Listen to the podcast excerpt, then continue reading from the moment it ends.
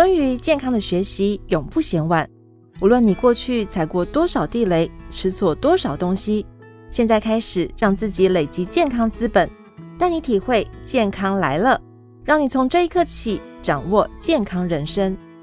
本节目由纽崔莱与听天下联合出品。大家好，我是佑家家医内儿科诊所的林哲光医师，欢迎大家收听健康来了。你有没有碰过大人或小孩有什么长久难以解决的身体状况，身旁就有人推荐吃益生菌呢？今天我就来跟大家分享如何聪明选对益生菌。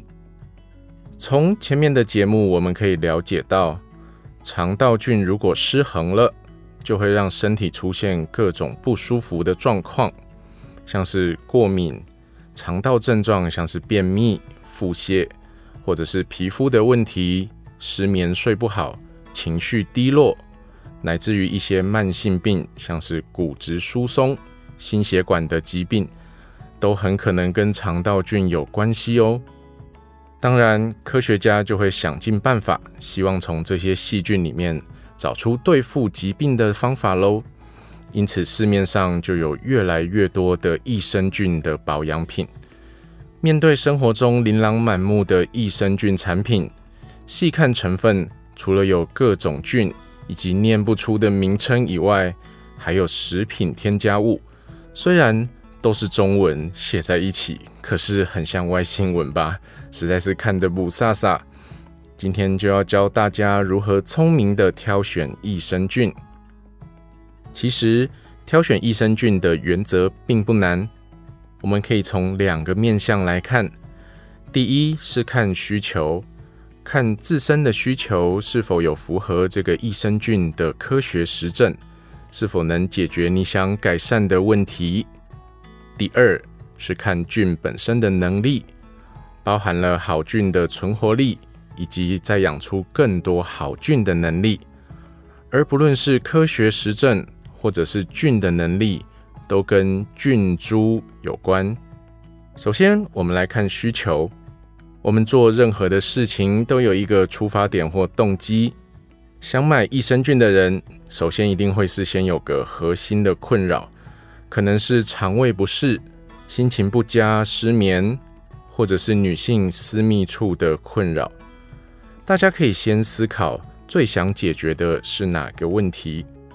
不过，益生菌也有百百种，并不是所有的益生菌都有一样的效果哦。接下来我们就要谈到菌种和菌株的问题了。大家很可能常常听到菌种，但是菌种和菌株是什么呢？针对不同的需求，有不同对应的菌种和菌株。经过这两年的疫情，大家应该对病毒有略懂略懂吧？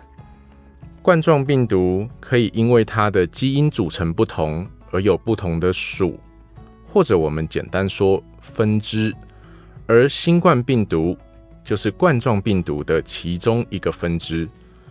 如果对应到益生菌的话，我们很常听到的乳酸杆菌与双歧杆菌，其实就是两个大属。如果以乳酸杆菌为例，我们可以再分成许多不同的菌种，例如嗜乳酸杆菌，或者鼠李糖乳酸杆菌，这就是菌种。而刚刚提到的菌株，就是许多科学家透过实验室的高科技技术，把某个菌种中其中特定基因的一个分支挑出来，基因定序、取名、做实验，确认它的功效。菌株的名称就有点像益生菌的身份证，确定它就是它，没有别人了。以生活中的状况来举例，一般大家都会觉得原住民很会唱歌，但其实不是所有的原住民都会唱歌，对吧？我们从所有的原住民中，透过歌唱比赛找出了天后张惠妹，原住民就像是菌种，而张惠妹就是菌株，独一无二，只有她。这样想是不是比较有感觉了呢？我们拉回来益生菌，如果今天我们的需求是针对女性私密处的不适，想补充益生菌，有研究发现乳酸杆菌就是一种可以减少 百分之九十 私密处不适的菌属。后续科学家也发现了乳酸杆菌中的嗜乳酸杆菌与鼠李糖乳杆菌这两个菌种下的 L A 十四、N C F M 与 H N 零零一 这三个菌株，它们对女性私密处有良好的效果，可以帮忙建立好菌的生态，减缓瘙痒感跟分泌物异常的状况。所以我们在挑选益生菌时，只注意到乳酸杆菌是不够的哦。我们一定要选购有完整标示出菌属、菌种，尤其是菌株的产品哦。好了，我知道要选哪一种益生菌了，总该可以买了吧？还不行，最后要谈的是总菌数。坊间常常听到动辄好几亿的益生菌数，数量是不是越多就越好呢？答案当然是不一定的。目前绝大部分的临床实验结果是以十亿到一百亿的益生菌数量来进行实验的，大人的需要量多，小孩相对就需要比较少。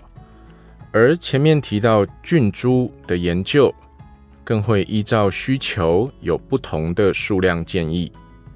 菌数如果没有发挥到应该有的效果，其实多可能也没有比较大的好处哦。民众选购的时候，可以特别注意益生菌的菌株以及菌数。有许多临床实验会针对不同的菌株和菌数来搭配出最能够让益生菌居住在肠道的组合，也就是有时候会看到的定植率，让吃进去的好菌能够住在肠道稳定的繁殖。所以大家在选购益生菌产品的时候，要注意是否有第一，科学验证的菌株编号，第二，要有优异的存活率和定植率，表示可以通过胃酸、胆汁，并粘附在肠道细胞黏膜上生长。第三，是否有添加益菌生等植物营养素，才是好的产品哦。下一集我们会跟大家分享怎么判断添加物的好坏。最后，容我多一点提醒，适时的补充益生菌是健康的加分题，但平常还是要透过均衡的饮食和运动，才能让益生菌发挥最好的功能哦。听完这集，有没有稍微了解怎么选购益生菌了呢？让我们再复习一次：第一，看需求，看菌株；第二，看是否有科学的实证。今天的分享就到此告一段落咯，我们将于听天下继续与大家分享健康来了。我是林哲光，我们下次见，拜拜。